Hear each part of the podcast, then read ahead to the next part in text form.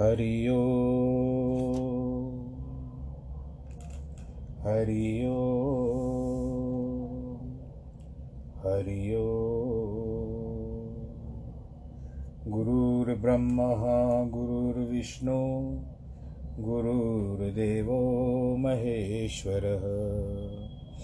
गुरुर्साक्षात् परब्रह्मः। तस्मै श्रीगुरवे नमः। विघ्नेश्वराय वरदाय सुरप्रियाय लम्बोदराय सकलाय जगद्दिताय। नागाननाय श्रुतियज्ञविभूषिताय गौरीसुताय गणनाथ नमो नमस्ते। जिस घर में हो आरती, चरण कमल चितलाय, तहाँ हरि वासा करे। ज्योत अनंत जगाए, जहाँ भक्त कीर्तन करे, बहे प्रेम दरिया। तहाँ हरि श्रवण करे, सत्यलोक से आए। सब कुछ दीना आपने, भेंट करूँ क्या नाथ? नमस्कार की भेंट लो, जोड़ू मैं दोनों हाथ, जोड़ू मैं दोनों हाथ। जोड़ू मैं दोनों शान्ताकारं भुजगशयनं पद्मनाभं सुरेशं विश्वाधारं गगनसदृशं मेघवर्णं शुभाङ्गं। लक्ष्मीकान्तं कमलनयनं योगिवृद्धानगम्यं।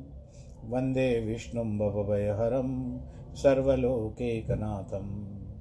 मङ्गलं भगवान् विष्णु। मङ्गलं गरुडध्वज, मङ्गलं पुण्डरीकाक्ष, मङ्गलायस्तनो हरि। सर्वमङ्गलमाङ्गल्ये, शिवे सर्वार्थसाधिके, शरण्ये त्र्यम्बके गौरी, नारायणी नमोऽस्तु ते। नारायणी नमोऽस्तु ते। नारायणी नमोऽस्तु ते। श्रीराम, जय राम, जय जय राम। श्रीराम, जय राम, जय जय राम। श्रीराम, जय राम, जय जय राम। श्रीराम, जय राम, जय जय राम। श्रीराम, जय राम, जय जय राम। श्रीराम, जय राम, जय जय राम। बोलो सियावर रामचंद्र की जय। जे पर हर हर हर चरण, बजहि भूत गण घोर। तिनकी गति मोहि देव विदे जो जननी मत मोर सियावर। रामचंद्र की जय। तो विष्णु और शिव के चरणों का त्याग कर गौर भूत गणों की उपासना करते हैं। जो इस काम में मेरा मत हो तो मुझे उन भूतों की उपासना की गति प्राप्त हो, ये कह रहे हैं भरत, जो कह रहे हैं कि सारे लाछन मुझ मुझ के मुझ पर लगने लगे, लगने चाहिए। जो वेद बेचते हैं, अर्थात द्रव्य लेकर वेद पढ़ाते हैं, कन्या बेचने वाले धर्म को धोने वाले कहे जाते हैं, जो चुगलखोर हैं, जो पराया पाप करने वाले हैं, कोई तो पाप करे तो उसको सर्वत्र कहते फिरते हैं कपटी, कुटिल, क्लेश करने वाले, क्रोधी, वेद के निंदक, संसार के विरोधी, लोभी व्यवचारी लोलूप, आचार वाले, पराय धन और पराई स्त्रियों को जो ताकते हैं, मैं उनकी ही कठिन गति पाऊँ जो माता इसमें मेरी सम्मत हो। यानी मैंने अपनी माता को कोई सम्मति नहीं दी थी, ये सब कार्य करने के लिए। जो साधुओं के संगम में प्रेम नहीं करते, परमार्थ के मार्ग से विमुख अभागे हैं जो मनुष्य शरीर पाकर हरि को नहीं बचते, जिनको भगवान और शिव का यश अच्छा नहीं लगता। वेदों का मार्ग छोड़कर जो वाम उल्टे मार्ग चलते हैं, अथवा उल्टा मार्ग भैरवी इत्यादि में मत्ती लगाते हैं, ठगों का वेश धारण करके जगत को जो छलते हैं। अगर ऐसा मैंने कुछ किया है तो ये सारी जो भी लाछन है, ये मुझ पर लगे या पाप मुझ पर लगे। भरत कहते तात हे माता, सुनो। मन, वचन, कर्म से श्री रामचंद्र जी का दास हूँ। वे राम सुजान सबके हृदय में वास करते हैं। इस कारण सबकी प्रीति और छल चतुराई जानते हैं। ऐसा कहते हुए भरत जी का शरीर पुलकित हो गया। नेत्रों से जल बह रहा है और पैरों के नाखूनों से पृथ्वी पर जैसे लिखने लगे। तब माता ने प्रभु चरणों में दृढ़ प्रति देख करके फिर हृदय से लगा लिया। मातु भरत वचन सुन, साचे सरल सुभाय। कहत राम प्रियता तुम सदा वचन मन काय सियावर रामचंद्र की जय। कौशल्या ने भरत के वचन सुने, जो सत्य और सरल स्वभाव से युक्त थे। हे ता, तुम सदा मन वचन काया से राम के प्यारे हो। राम के प्राणों में तुम्हारे प्राण है। तुम रघुपति के प्राण प्यारे हो। चाहे चंद्रमा से विष टपकने लगे, बर्फ़ से आग निकलने लगे जलचर चाहे जल छोड़कर पृथ्वी पर चलने रहने लगे, चाहे ज्ञान होने से भी मोह अज्ञान न मिटे, परंतु तुम रघुनाथ जी के प्रतिकूल कभी नहीं बनोगे। यह तुम्हारा मत है, ऐसा जो जगत में कहते हैं, वे स्वप्न में भी सुख और सुगति को नहीं प्राप्त होते। ऐसा कहकर माता ने भरत जी को हृदय से लगाया। नेत्रों में जल छा गया। इसी प्रकार बहुत विलाप किया। बैठे बैठे ही रात बीत गई। तब राम प्रातःकाल वामदेव और वशिष्ठ मुनि आए। उन्होंने मंत्री और महाजन सब बुलाए। मुनि ने बहुत भांति से भरत जी को उपदेश किया और परमार्थ के सुंदर वचन सुनाए। हे तात, हृदय में धीरज धरो और आज करने का उस समय यह कीजिए। तब भरत जी ने गुरु के वचन सुनकर सच काम करने को, सब काम करने को कहा। राजा के शरीर को वेद के अनुसार स्नान करवाया बहुत बहुत सुंदर विमान बनवाया। भरत जी ने चरण पकड़कर सब माताओं को रखा और राम के दर्शन की विलासा करके, अर्थात वो लोग सती नहीं हुई।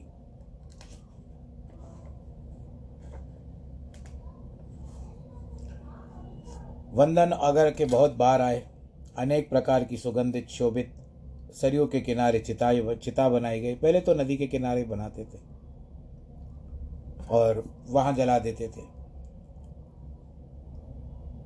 चिता ऐसे अद्भुत लग रही थी जैसे स्वर्ग की सुंदर सीढ़ी बनी हुई इस प्रकार दाह क्रिया सबकी और विधि पूर्वक स्नान कर तिलांजलि दी।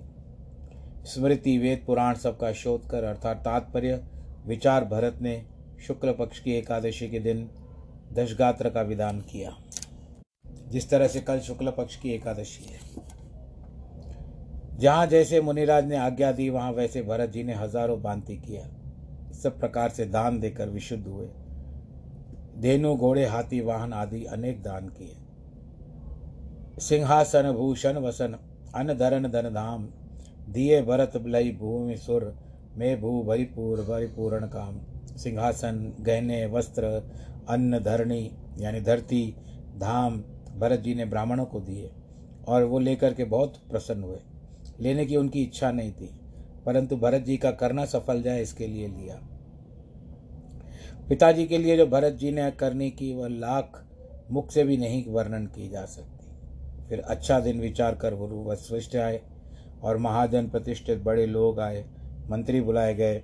वे सब राज्यसभा में जाकर बैठे। तहाँ दोनों भाई भरत और शत्रुघ्न को बुलाया गया।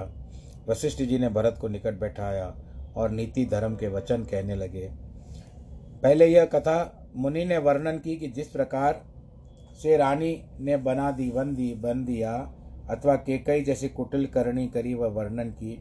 फिर राजा का सत्य धर्म प्रत्सराहा की, जिन्होंने राम के वियोग में शरीर छोड़ करके अपना प्रेम निभाया है, प्रभु राम के राम के गुणशील स्वभाव कहते कहते मुनि जी के नेत्रों में भी जल भरा है। शरीर पुलकित हो गया। फिर लक्ष्मण और जानकी की प्रीति बखानते बखानते मुनि ज्ञानी शोक और प्रेम से मग्न हो गया। सुनो भरत भावी प्रबल, विलख कहो मुनिनाथ, हानि लाभ जीवन मरण, यश अपयश विधि हाथ सियावर रामचंद्र की जय। हे भरत सुनो होनहार बड़ी प्रबल है। मुनि ने यह बात व्याकुल होकर कही कि हानि, लाभ, जीवन, मरण, यश, अपयश, विधि अपने हाथ में रखती है। अथवा व्याकुल होने से यह बात सूचित करते हैं कि होनहार के सामने जो होनी होती है, उसके समक्ष हमारा कोई बल नहीं चलता। इस प्रसंग में छह बातें दिखा दी है। हानि अवध वासियों को, लाभ देवता तथा वनवासियों को विभीषण सुग्रीव का जीवन, रावण आदि राक्षसों का मरणन, मरण, यश भरत लक्ष्मण आदि को, अपयश केकई को और मंत्रा को, अथवा विलिक का अर्थ यह है कि मुनि ने यह विशेष विचार करके ये सारी बातें बताई। ऐसा विचार कर कि किसे दोष दे, वृथा किसी पर क्रोध करे नाथ, मन में विचार करो कि राजा दशरथ जी, शोच करने के योग्य नहीं है। जब ब्राह्मण का शोच कीजिए तो वेद विहीन है, अथवा जो अपना धर्म छोड़कर विषयों में लवलीन हुआ है, वह राजा शोच करने में योग्य है। जो नीति नहीं जानता, जिसको प्रजा प्राणों से प्यारी नहीं है। उस वैश्य के निमित्त सोचिए, जो धनवान होकर कंजूस हो, जो अतिथि तथा शिव जी का भक्त नहीं है, उस शूद्र के निमित्त सोच कीजिए, जो ब्राह्मणों का अपमान करे और बहुत बोले, अपना गुणगान स्वयं करे। फिर पति से विपरीत चलने वाली स्त्रियों का शोच करना योग्य है, जो कुटिल क्लेश करने वाली इच्छाचारी है। शोचिय ग्रही जो मोहवश, करई कर्म पथ त्याग। शोचिय यति पर पंचरत प्रपंच रथ विगत विवेक विराग। सियावर रामचंद्र की जय। उस ग्रस्त का शोच कीजिए, जो मोहवश कर्म पथ त्याग करे। और उस संन्यास के हेतु शोक करना उचित है। जो पाखंडी हो रोज़गार करे, अंगरखा पजामा पहने, कोठी बंगले में पड़ा रहे, धन बटोरे अथवा नया पंथ चलावे, जिसको ज्ञान वैराग्य न हो।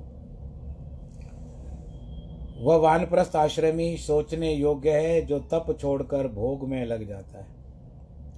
गृहस्थ आश्रम उपरांत पचास वर्ष से पचहत्तर वर्ष वानप्रस्थ आश्रम का अधिकारी होती है। उस चुगली करने करने वाले बिना कारण क्रोध करने वाली का सोच करिए। सब प्रकार के पराय काम बिगाड़ने वाले के निमित्त विचार करना चाहिए, जो केवल अपनी शरीर की पुष्टि करता निर्दय होता है, निर्दयी हो जाता है। ये निगं, निगनंती निरर्थकम परहितम ते, के न न जानी महे जो महालोभी और अत्यंत कामी है,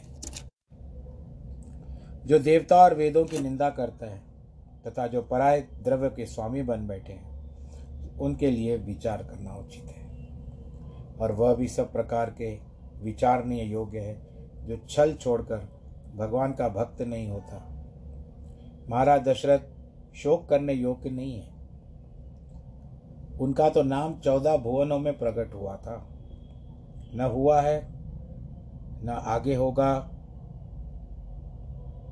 हे भरत, जैसे तुम्हारे पिता थे, ब्रह्मा, विष्णु, महेश, इंद्र दिक्पाल सब दशरथ जी के गुण वर्णन करते हैं।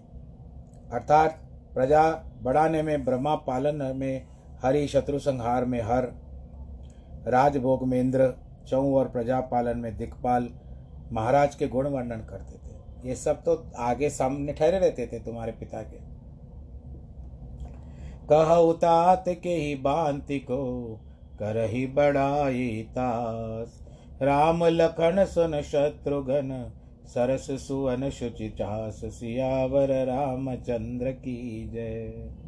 कहो पुत्र, फिर उनकी क्या कोई बड़ाई करे, जिनके राम, लक्ष्मण तुम और शत्रुघ्न जैसे पुत्र हो? सब प्रकार से राजा वडभागी है। उनके निमित्त दुख करना वृथा है। यह सुनकर समझ करके शोक त्याग कर दीजिए कि राजा का सिर पर धारण कर तदनुसार कारण कर दीजिए। अभी जो आपके ऊपर दायित्व है, अब उसका निर्वहन करिए। राजा ने तुमको राजपथ दिया है तो पिता के वचन को पूरा करना चाहिए। जिन्होंने वचनों के निमित्त रघुनाथ जी को त्याग दिया, उनकी विरह अग्नि अपनी शरीर छोड़ दिया। उन लोग, वो तो बंधे हुए थे राम से। राम के विरोह में उन्होंने शरीर को त्याग दिया। राजा को वचन प्यारे हैं, प्राण नहीं। प्रिय पुत्र, इस कारण तुम भी उनके वचन को मानो। राजा की आज्ञा सिर पर धारण करो और इससे ही सभी की भलाई होगी। परशुराम जी के ने जो पिता की बात रखी थी, ययाति के छोटे पुत्र ने पिता को अपनी युवावस्था देती थी और पाप के अपयश नहीं हुआ। शुक्राचार्य की कन्या देवयानी और विश्व परवृक प्रवाह की कन्या शर्मिष्ठा दोनों स्नान करने गई। तो ये कथा भागवत में भी आती है।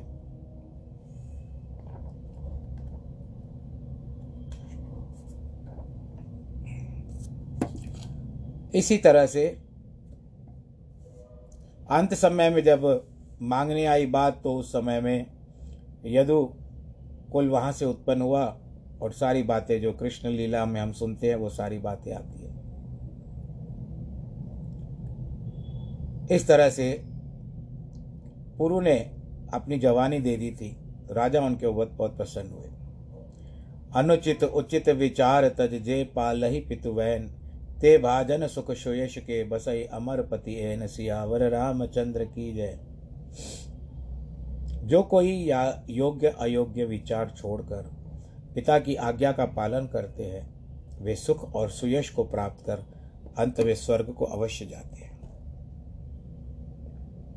इस कारण निश्चय राजा के वचन पूरे करो, प्रजा का पालन करो, शोक को दूर करो।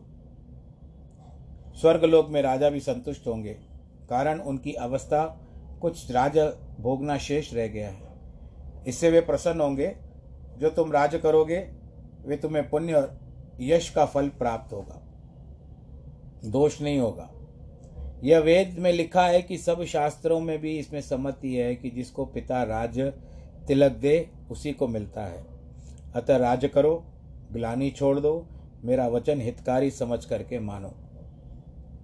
सुनकर रघुनाथ जी और जानकी सुखी होंगे, तथा कोई पंडित भी उनके अनुचित न कहेगा। कौशल्यादि सब माताएँ भी प्रजा के सुख से सुखी होंगी। क्योंकि वे तुम्हारा और रघुनाथ का प्रेम जानती हैं। वे सब प्रकार से तुम्हारे भला मानेगी। जब रघुनाथ जी आ जाए तो उनको राज्य सौंप कर सेवा करना। यही सहने की स्नेह की शोभा होगी सदैव राज करो और धर्म की शोभा बनाओ। क्योंकि तुमने, पिता ने तुमको राज दिया है। मंत्री भी हाथ जोड़ करके कहते हैं, भरत जी, अवश्य गुरु जी की आज्ञा मानिए। जब श्रघुनाथ जी आ जाएँ, तब जैसे उचित हो वैसा करना। मंत्रियों को अभी भरत के मन का भेद नहीं मिला। इस कारण अपनी ओर से नहीं कहते। गुरु का वाक्य ही पुष्ट करते हैं। कौशल्या धीरज धर करके कहने लगी, है पुत्र, गुरु की आज्ञा प्राप्त कर। जो पालन करने योग्य है, सो हित मानकर आदर करो और काल की गति जानकर दुख को त्याग करो, विषाद को त्याग करो। तुम्हारे घबराने का समय नहीं है, क्योंकि तुम ही सबके अवलंब मात्र हो। भरोसा जिसके ऊपर कहा जा कहा जा सकता है। रघुनाथ वन में, राजा स्वर्ग में और पुत्र, इस प्रकार से भय करते हो। कुटुंबी जन, प्रजा, मंत्री, माता, इन सब के तुम भी अवलंब हो। एक तुम्हारा ही भरोसा है आप सबका विधि की वाम गति और काल की कठिनाई देख करके धीरज धरो। माता बली जाए तुम पर, बली जाए। सिर पर रख कर गुरु की आज्ञा मानो। प्रजा की पालना कर, परिजनों का दुख हरो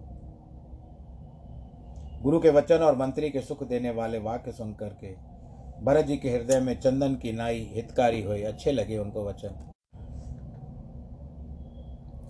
गुरु के वचन और मंत्रियों को सुख देने वाले वाक्य सुन करके भरत जी के हृदय में बहुत अच्छी लगी। माता की सुंदर वाणी सुनी। फिर सरलता से सानी माता की वाणी सुन करके भरत जी और व्याकुल हो गए। माता की कुटिलता मिला करके राम को वनवास होना, स्मरण करके उनके नेत्रों से बार बार जल लहरा था। वो अपने आप को जिस तरह से आप लोग अंग्रेज़ी में गिल्टी कहते हैं, वो अपने आप को महसूस कर रहे थे। आखिर में भरत जी कमल के हाथ जोड़कर, धर्म, कलम, कमल जैसे हाथ जोड़ करके अमृत वचन कहते हैं कि मुझको गुरु जी ने अच्छा उपदेश दिया है। जो प्रजा मंत्री और सबका सम्मत है, माता भी उचित आज्ञा देती है। इसको मैं सिर पर धारण करता हूँ, क्योंकि गुरु, पिता, माता, स्वामी की हितवाणी सुनकर मन में प्रसन्न होकर, बलिदान की जान करके करे। आप तो सीधी शिक्षा देते हो। जिसके पालने कर, पालन करने में मेरा हित है। यद्यपि अच्छी तरह समझता हूँ कि जी में संतोष नहीं होता। अब आप मेरी विनती सुनिए, मेरी ओर देख करके योग्य शिक्षा दीजिए। उत्तर देता हूँ, पर अपराध से क्षमा माँगता हूँ। जिस कारण, राज्य के कारण पिता स्वर्ग गए, सियाराम बन को गए राज्य मुझको देना चाहते हैं। इससे जो मेरा हित या अपना बड़ा काज देखो, कहिए इस सभा के चार सूत्र हैं। वशिष्ठ जी के वचन नीति, धर्म, भरत जी के वचन अपना और सबों का काज। हमारा हित इसमें है कि श्री रघुनाथ जी की सेवा करते, परंतु उसकी माता की कुटिलता से वो हर लिया गया। अयोध्या का राज्य लक्ष्मण सीता राम के पद देखे बिना शोक का समाज है। जैसे कोई सब भूषणों से सजा है, वस्त्र नहीं है। सब जब शरीर रोगी है तो भोग वृथा है। बिना हरि वक्त के जप योग वृथा है। वैसे ही विरह का रोगी हूँ मैं। मैं प्रभु श्री रामचंद्र के विरह का रोगी हूँ। रघुनाथ जी के पास जाऊँ, मुझको आज्ञा दीजिए। एक अंक में जो मेरा हित यही है। मुझको राजा बनाकर आप अपना हित चाहते हो, सो स्नेह और जड़ता से कहते हो। जड़ता शब्द महाकठोर है। केकई का पुत्र कुटिलमती राम के वो मुख से लाज से रहित मैं, ऐसा जो मैं हूँ। और मुझ सरी के अदम राज्य के सुख चाहते हो आप लोग? मैं तो केकई से उत्पन्न हुआ हूँ। सत्य कहता हूँ, आप इस बात को सुनकर विश्वास मानिए कि राजा धर्मशील होना योग्य है। मुझको आप हटा हटकर कभी जभी राज्य दोगे, मेरे समान कौन पापी आत्मा है? और मैं मूर्ख सब अनर्थ कारण हूँ, जो बैठा हुआ मेरे भाई मेरे सामने वनवासी हो गए और मैं सावधानी से सब सुन रहा हूँ। श्री रामचंद्र जी परम पवित्र और विषय रस के विरक्त हैं। भूमि और भोग के भूखे लोभी राज सुख चाहते हैं।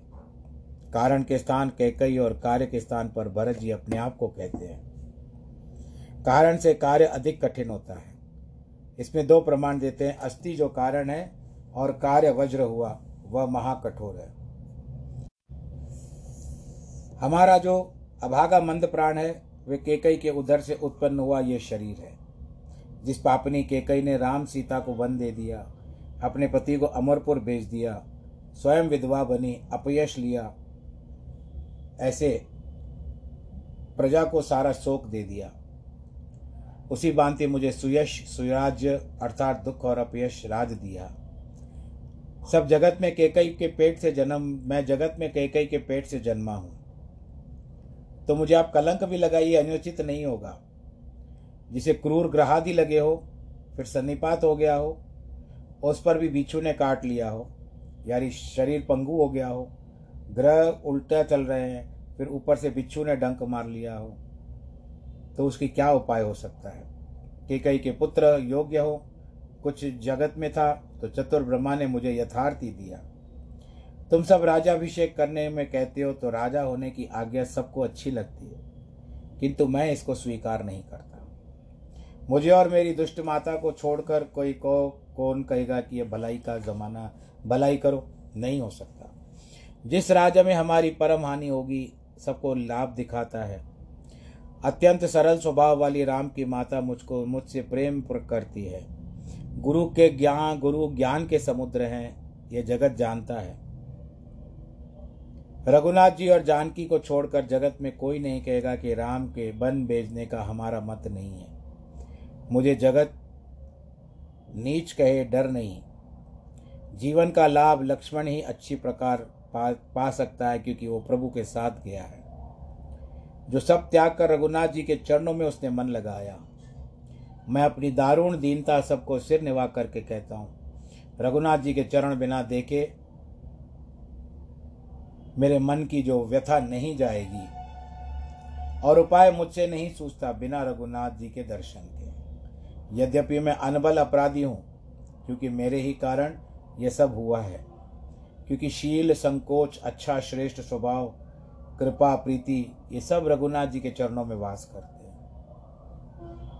और आप ही सब पंच मेरा भला मानकर मुझे आशीर्वाद दीजिए।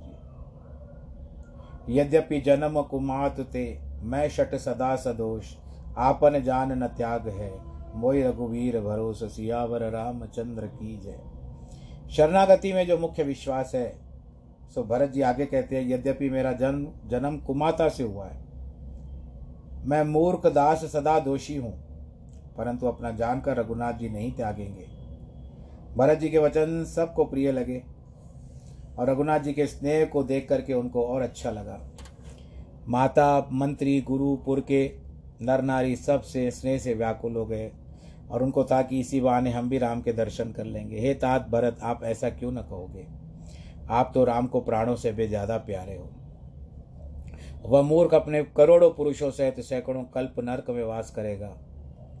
आप कहते हो कि केकई के गर्भ से उत्पन्न हो, सो आप तो निर्दोष हो। अवश्य चलिए, वन राम पह भरत मंत्र बलकीन। शोक सिंधु बूढ़त सबय तुम अवलंबन दीन। अवश्य ही रघुनाथ जी के पास जाना चाहिए। आपने अच्छी सम्मति दी है। आपने सबको सहारा दिया है। सबके मन में बहुत आनंद हुआ। सब बहुत प्रसन्न हो गए। मुनि को नमस्कार कर, भरत सिर निभा करके सबसे विदा होकर को घर चले गए। कहते हैं कि भरत इस बात पे धन्य हो गए। कहते देखो, भरत को हमने क्या सोचा था पर क्या निकला? कोई बोला, किसी के रहने के लिए मत करो, क्योंकि जगत में जीवन का लाभ कौन नहीं चाहता। वह संपत्ति, घर, सुख, सुहृद, पिता, भाई, सब चली जाए। घर घर अनेक वाहन सजने लगे, तैयारी होने लगी। फिर सब संपत्ति रघुनाथ जी की तो है। बिना यत्न के, के छोड़ के चलूँ तो परिणाम में भलाई नहीं है। सो स्वामी का हित करे सेवक वही है। दोष कोई कितना ही क्यों न दे? उनसे सब धर्म कहकर मर्म की बात सुनाई और जिस तरह योग्य था वहाँ रखा। सब प्रकार के यत्न कर करके भरत जी राम की माता के पास गए।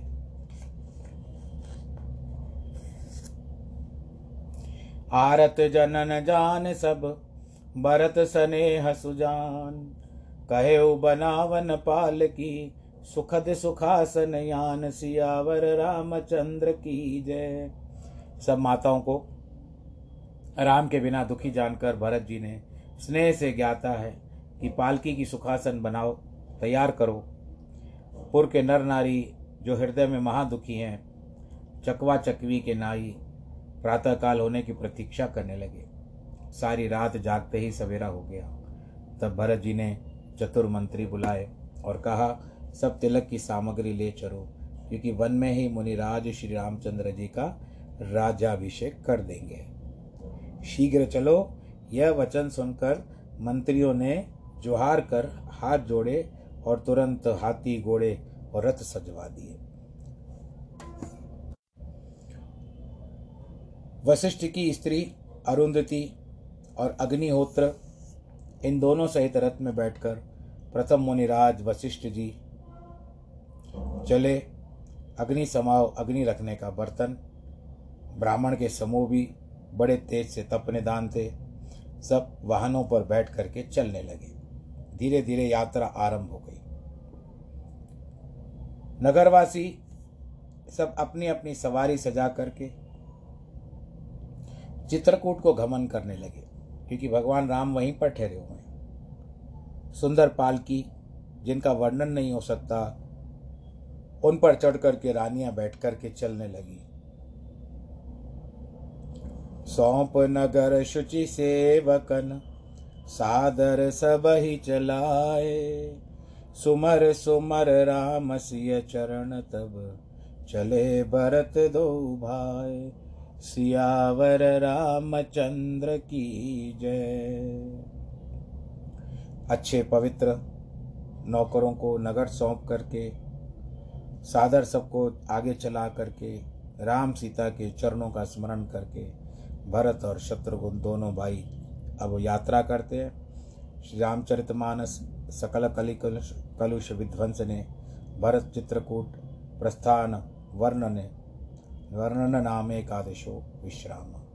बोलो, सियावर रामचंद्र की जय। आज ग्यारहवा विश्राम आ गया। भव्य भरत जी मिलते हैं और देखिए, कल बड़ी एकादशी है। आप लोग यदि चाहें, कई लोग सुनना चाहें तो मैं कल रामायण के स्थान पर मैं एकादशी की कथा कर दूँगा। आप लोग सुनिएगा। आपका मत आना चाहिए मुझ, मेरे पास। आप लोग जब भी सुनते हो या क्या भी सुनते हो सुबह तक तो आप लोग सुनते ही रहते हो, आप लोगों का मत आ जाएगा। तो उसको मैं बहुमत मान करके कल मैं एकादशी की कथा इसी स्थान पर कर दूँगा। और जिनको भी सुनने की इच्छा हो, वे अवश्य सुन सकते हैं और लिंक भेज दूँगा। आप दूसरे लोगों को भी जो इच्छा करें, उनको लिंक भेज दीजिएगा। कल मैं एकादशी की कथा करूँगा। और जो प्रभु करवाए, क्योंकि कल और जो भी है चार पाँच दिन अभी बड़े त्यौहार के दिन हैं, बस आप सब आनंद के साथ रहो, ऐसे त्यौहार मनाते रहो। पर्व आपके घर में होते रहें, अपना ख्याल रखें, परिवारजनों का ख्याल रखें। करोना फिर लौट आ रहा है भाई तो इसके लिए ये हमारी भी परीक्षा की घड़ी है। आप लोग भी विश्वास करो कि रामायण ख़त्म होते होते करोना, भगवान रामचंद्र जी उसको भेज दे, जिस लोक में भी भेजना हो, और इस लोक को बहुत खुश रखे। आज जिनके वैवाहिक वर्षगांठ है, जन्मदिन है, उनको ढेर सारी बधाई। ईश्वर आपको सुरक्षित रखे, और इसके सिवा आप भी अपना ध्यान रखें। क्या कहते हैं कि सोशल डिस्टेंसिंग या जिसको सामाजिक दूरी कहते हैं, उसका ध्यान रखें। सर्वे हाथ में मास्क ज़रूर पहने। सर्वे भवंतु सुखिन सर्वे संतु निरामया। सर्वे भद्राणी पश्यंतु माँ कश्चित दुख भाग भवेद नमो नारायण।